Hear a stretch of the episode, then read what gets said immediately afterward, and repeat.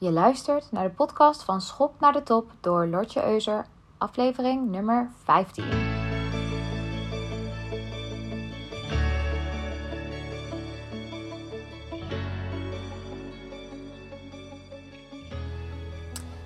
Welkom bij een nieuwe aflevering, lieve mensen. Of je nou ondernemer bent of gewoon lekker in loondienst zit. Vandaag ga ik het hebben over een van mijn favoriete thema's. En dat is sales. Persoonlijk vind ik sales een geweldig onderwerp. En superleuk ook om te doen. En dat komt een beetje omdat ik vroeger bij een bank werkte. En uh, nou ja, ik merkte dat ik dus heel goed was in verkopen. Je moest dan uh, bankpasjes verkopen, spaarrekening en, en nou, andere producten, verzekeringen en dergelijke. En ja, ik had dus altijd de hoogste cijfers qua verkopen binnen de snelste tijd. En dat kwam ook omdat ik een goede manager had die me heel goed tips kon geven in mijn verkoopgesprekken. Dus daar heb ik een hele hoop van geleerd. En daarnaast heb ik vroeger, heel vroeger, toen, ja, toen was ik 19 jaar, ik een webshop gehad in modeaccessoires. Dus ik heb het eigenlijk altijd al leuk gevonden om te verkopen. Ik heb ook in kledingwinkels gewerkt en dergelijke. En ik merkte gewoon dat ik het heel leuk vond om ja, dingen te verkopen. En ik zal je later in deze podcast ook een beetje uitleggen waar dat door kwam. Dat verkopen me goed afging. Maar goed, ook al vind ik het natuurlijk leuk, dat geldt voor een hele hoop andere ondernemers. En misschien mensen die uh, wel moeten verkopen voor hun werk, maar niet ondernemer zijn. Misschien geldt dat niet. Bij, bij sales krijgen sommige mensen toch een beetje een rilling over hun rug. Omdat ze dan aan, ja, aan van die snelle jongens denken. Weet je wel, in pak, met een snelle auto en praatjes voor tien. Ja, zo'n persoon eh, die werkt bij een autodealer en je uiteindelijk de deur uit laat gaan met een auto die je A niet kunt betalen. En B, waar je waarschijnlijk ook nog eens te veel voor hebt betaald omdat je de ballen niet had om erover te onderhandelen. Wat je trouwens altijd nog, wat je altijd moet doen als je een auto gaat kopen. Want er is heel veel ruimte in autoland om wat extra's in je pakket voor elkaar te krijgen. En je moet trouwens ook als je een auto koopt nooit laten zien dat je heel enthousiast bent. Want dat heeft invloed op de prijs. Tot hier mijn tips. Als je een auto wilt gaan kopen, laten we even teruggaan naar sales. Sales heeft het bij best wel veel mensen een soort van nare bijsmaak. Ja, en dat is gewoon zonde. Uh, want omdat sommige autoverkopers misschien zo zijn, van die slikke salesjongens, ja, dat betekent natuurlijk niet dat iedereen die in sales werkt ook zo is.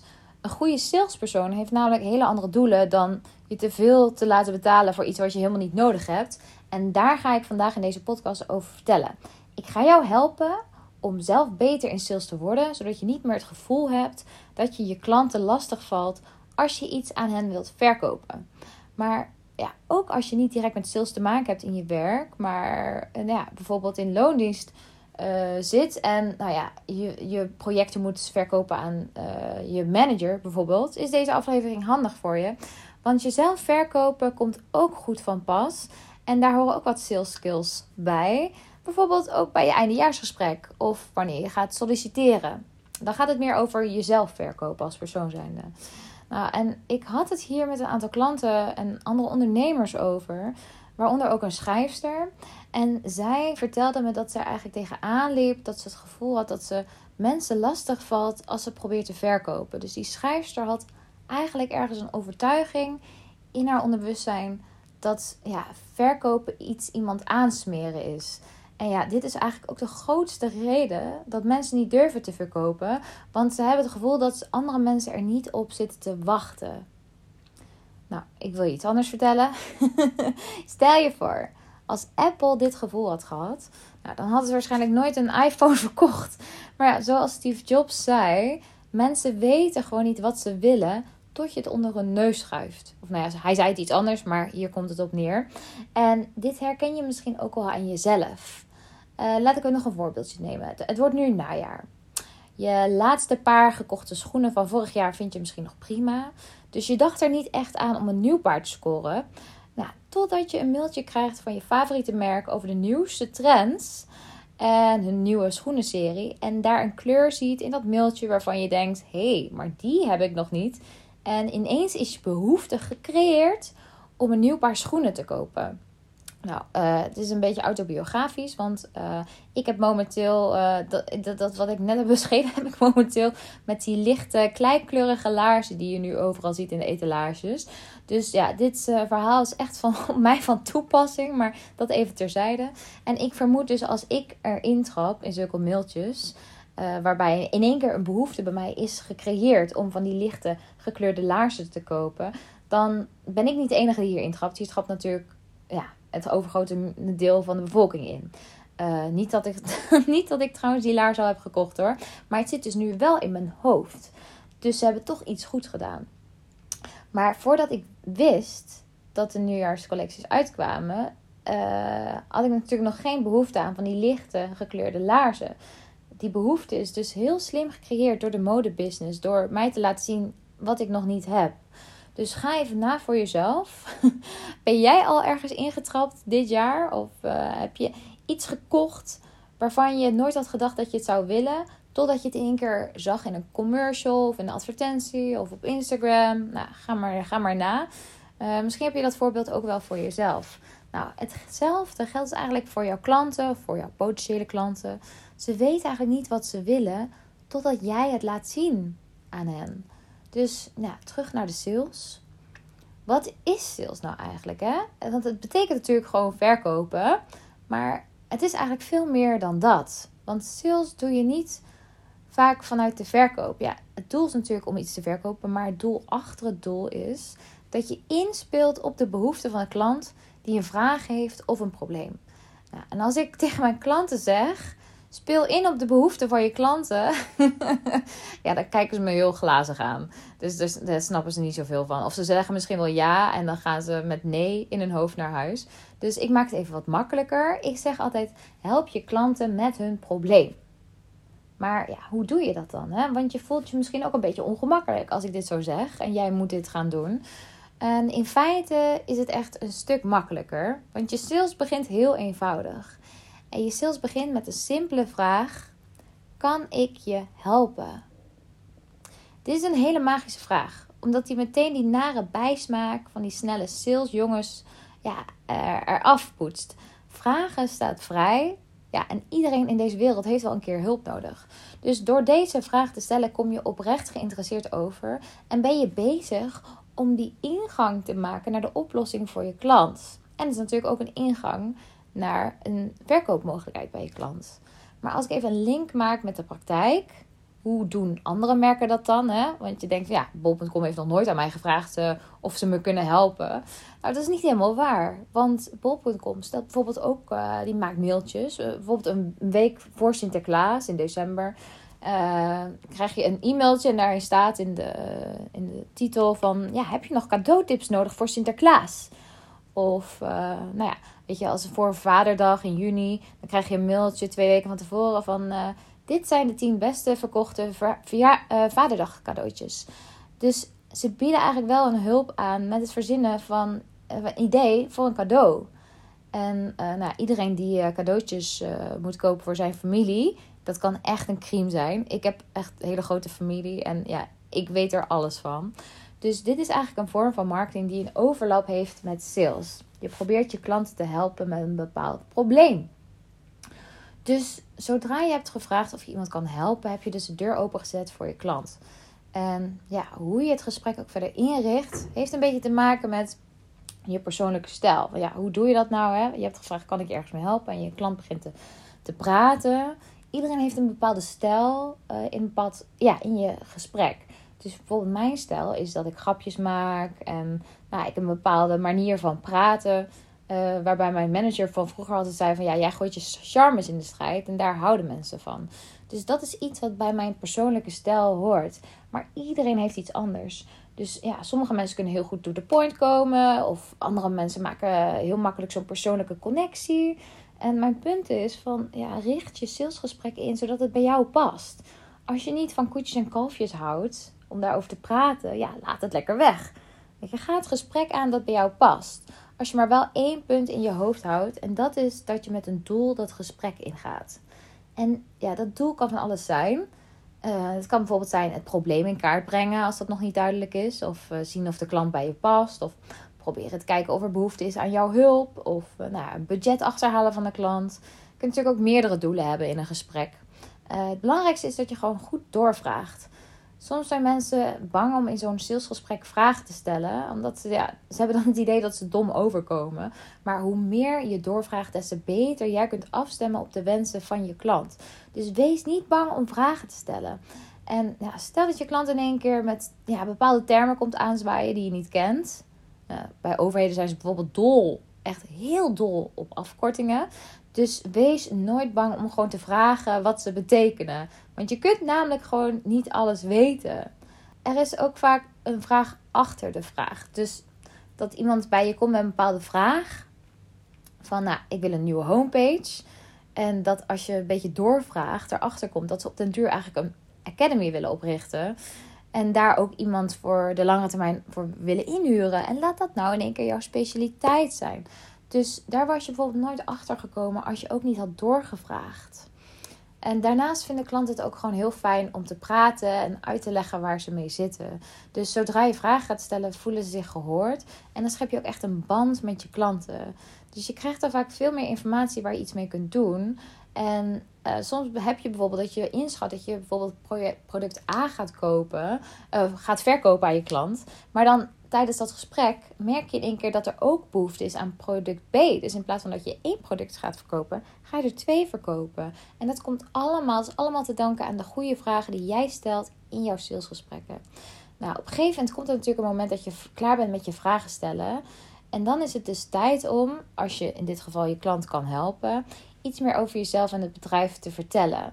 En nou, dit is eigenlijk ook belangrijk als je je klant niet kan helpen. Want soms dan noem je iets op en dan zegt de klant: Oh, maar kun je me daar wel mee helpen? Dus het is een belangrijk onderdeel uh, om, om een sterk verhaal te vertellen over wat jij doet en wat, wie jij bent als bedrijf zijnde. Want als je dit goed doet, krijgt je potentiële klanten ook automatisch meer vertrouwen in jou en je business. Dus ja, hoe doe je dat dan? Het is eigenlijk een combinatie van meerdere factoren. Je wilt een bepaalde autoriteit uitstralen uh, maar je wil ook persoonlijk blijven. Want je wilt natuurlijk laten zien dat jij hun kan helpen. En dat jij de juiste persoon bent om hen te helpen. Dus het is, wat dan goed helpt, is als je iets van een pitch in het gesprek verwerkt. Waar je niet lang over na hoeft te denken. Dus iets van, nou ja, uh, ik ben die en die. Ik doe dit werk al x jaar. En ik heb al tientallen klanten geholpen waarmee je dus eigenlijk je ervaring aantoont. Ja, uit deze en deze branches. En nou, zelf vind ik het leukste om met dit type aanvragen aan de slag te gaan. Die betrekking hebben op dit onderwerp. Want ik merk dat klanten daar heel veel goede resultaten mee behalen. En daar word ik vrolijk van. Nou, dat is bijvoorbeeld een persoonlijk verhaaltje wat je kunt vertellen. En uh, nou, je kunt zo zeggen van ja, de meeste klanten krijg ik via mond-op-mond reclame. Maar merken dat nu ook uh, veel klanten uit dit kanaal komt. Nou, mijn business groeit heel hard. Vorig jaar had ik nog maar twee personen in dienst en nu heb ik er al vier in dienst. Zoiets. En nu denk je misschien, oh, maar dat, dat voelt zo arrogant als ik over mijn prestaties moet gaan vertellen en over de resultaten die ik heb geboekt. Maar het is echt absoluut niet arrogant, want hier hebben je klanten echt iets aan. Ze hebben hier echt baat bij als jij vertelt wat je al hebt bereikt voor andere klanten. En ze willen gewoon ook heel graag weten wat je al hebt gedaan en wat je kunt. Want zo weten zij, of zij, zo komen zij zelf ook te weten in het gesprek of jij hen kunt helpen en of ze je vertrouwen. En zodra je over je expertise en je ervaring gaat praten, straal je meer autoriteit uit en krijgt de klant automatisch ook veel meer vertrouwen in je. En daardoor verminder je ook nog eens de twijfels bij je klanten. Uh, sommige klanten vragen ook, die zijn heel bij de hand. die zeggen dan, ja, waarom zou ik jou inhuren of zo, weet je wel? Of dan uh, zeggen ze van, nou, uh, weet je wel, ik vind wel dat jullie duur zijn of zo. Weet je, dat, dat krijg je ook sowieso. En ja, wat ik dan altijd zei is, ja, expertise kost geld, hè? ja, gewoon bam. Gewoon meteen terugknallen, weet je wel. geen gemekker. Uh, dit, dit ben jij en dit kost je en daar moeten ze het mee doen. En als ze daar niet mee akkoord zijn, dan zijn zij niet de klant voor jou. En dat is oké. Je hoeft jezelf echt niet te downgraden. Je hoeft je prijzen ook niet te downgraden om een klant binnen te halen. Dan als die klant in de weerstand gaat op basis van wat jij hebt verteld en op basis van wat jij kunt en ze gaan de weerstand in, dan zijn ze gewoon niet voor jou en dat is oké. Er zijn nog genoeg andere klanten. Denk vanuit overvloed. Er zijn nog zoveel klanten die jij wel kunt helpen. Maar goed, die verhalen die je dus vertelt over wat je doet en wat je bereikt, dat soort verhalen kun je ook gebruiken voor je eindjaarsgesprek in je werk. Dus stel dat je in loondienst werkt en je luistert deze podcast. Uh, dan kun je ook vertellen aan je baas in je eindjaarsgesprek. Uh, vaak is dat ook, gaat het over loonsverhoging. Hè? Dus heel belangrijk dat je dit goed voorbereidt. Dat je zegt, nou, ik heb afgelopen jaar aan dit en dit project gewerkt. Uh, dit waren mijn taken. En nou, deze resultaten heb ik behaald. En daarnaast is het ook belangrijk dat je voor je eindejaarsgesprek een doel hebt. Bijvoorbeeld wat je dan qua loonspoging zou willen. Veel mensen vergeten dit soort gesprekken voor te bereiden. Maar het is zo belangrijk om altijd je eigen verhaal klaar te hebben. Want dan kun je ook veel adequater inspringen op wat er tijdens het gesprek gebeurt. Dus of je klant nou een vervelende opmerking maakt, of iets vraagt waarop je niet was voorbereid, of wanneer je baas, weet je wel, terugkomt met een loonsverhoging, uh, loonsverhogingsvoorstel. Is dat een woord? Ja. Dan ja, is dit absoluut niet het einde van het gesprek. Net zoals dat je bij de autodealer komt en de verkoper zegt: Oké, nou met alles erop en eraan kost de auto 50.000 euro. Dan is er nog steeds, dit is niet het einde, er is nog steeds ruimte voor onderhandeling. Maar even terugkomend op het gesprek met je baas over je loonsverhoging. En nou, hij komt met een voorstel en jij denkt, nou, ik had dit toch wel even wat hoger ingeschat. Hè? Je baas gaat bijvoorbeeld zitten op 100 en jij had 400 in je hoofd dan kun je altijd terugvragen. Want herinner, dit is niet het einde van het gesprek. Je kunt altijd doorvragen op: oké, ja, bedankt voor het voorstel. Op basis van welke factoren stel je dit voor? En hoeveel wegen die factoren bij dit voorstel? Dus dan vraag je eigenlijk, ja, kun je, in andere woorden, kun je onderbouwen waar, waardoor je op dit, uh, dit getal bent gekomen. En dan zou je baas misschien eh, zeggen van, uh, nou, weet je wel, op basis van dit en dit en dit stel ik dit voor. En deze factoren wegen zo zwaar. Of, nou, dat mag ik niet zeggen, wegen zoveel. en dan zal hij waarschijnlijk zeggen, nou, wat had je dan zelf in gedachten? Nou, dan kun je jouw tegenvoorstel erin zetten. dus je kunt altijd wat hoger gaan zitten. Dus stel je wil zelf graag 200 eh, als loonsverhoging. Nou, je baas zit op 100, dan kun je op 300 gaan zitten en dan meet elkaar in de middel en dan kom je op 200 uit. Dat werkt heel goed bij uh, zulke gesprekken. Maar zoals je merkt, als ik dit allemaal zo vertel, weet je, dat gaat sales niet echt over snel verkopen, maar meer over relaties aangaan en doorvragen. De, de vraag achter de vraag achterhalen. En kijken hoe je je klant kunt helpen. Als ik het zo zeg, hè, kijken hoe je je of je je klant kunt helpen. Dat klinkt al zoveel beter dan targets behalen, waar mensen denken dat het sales over gaat, maar wat het niet is. Ja, misschien voel je je nog een beetje onzeker um, in je sales. Maar als je deze gesprekken vaak genoeg aangaat en blijft doorvragen bij je klant, wordt het ook telkens makkelijker voor je. Het is een beetje ja, oefening baart kunst. Zo is het gewoon. Dus ik wil je ook aanspoelen om, zodra je een presentatie houdt, of een functioneringsgesprek hebt, of voortgangsgesprek, of salarisloongesprek, of wanneer je met een nieuwe klant praat, om ook eens te kijken van oké, wat is het doel van dit gesprek? En hoe ga ik dit goed voorbereiden? Welke vragen ga ik stellen? Wat wil ik te weten komen? En dat je vooral niet aan jezelf gaat twijfelen. Ook als er een tegenvoorstel komt, of, ja, of er een voorstel op tafel komt waar, ja, wat je eigenlijk helemaal niet had verwacht. Weet je, dat je je niet te snel uit het veld laat slaan. Dat is niet het einde van zo'n gesprek. Je kunt altijd nog gaan verder onderhandelen. En als je daar trouwens meer over wil weten, dan moet je even een van mijn andere podcasts luisteren. Want dat gaat specifiek over onderhandelen in een gesprek. Dus dat is dan zeker interessant voor je. Maar ja, die salesgesprekken. Nou, ik hoop dat je iets aan deze podcastaflevering hebt gehad. En dat je nu je eigen salesgesprekken ook met meer zelfvertrouwen ingaat. En ik denk dat als je blijft vasthouden aan: oké, ik ga mijn klanten helpen. Ik ga kijken hoe ik ze nog beter kan helpen. Of ik ze nog op andere manieren kan gaan helpen. Dan haal je voor jezelf de druk eraf. En dat voelt gewoon veel prettiger. Dus ga het vooral gewoon doen. Ga het gesprek aan. Er kan niet zoveel misgaan. Heb vertrouwen in jezelf. Blijf goed luisteren en doorvragen. En uh, ja, ik uh, ben benieuwd hoe je het gaat doen. Wil je er nog eens over van gedachten met mij mee wisselen? Stuur me dan gewoon een DM via Instagram. Vind ik super leuk. En voor nu wens ik je een hele fijne dag en tot de volgende podcastaflevering. Hoi!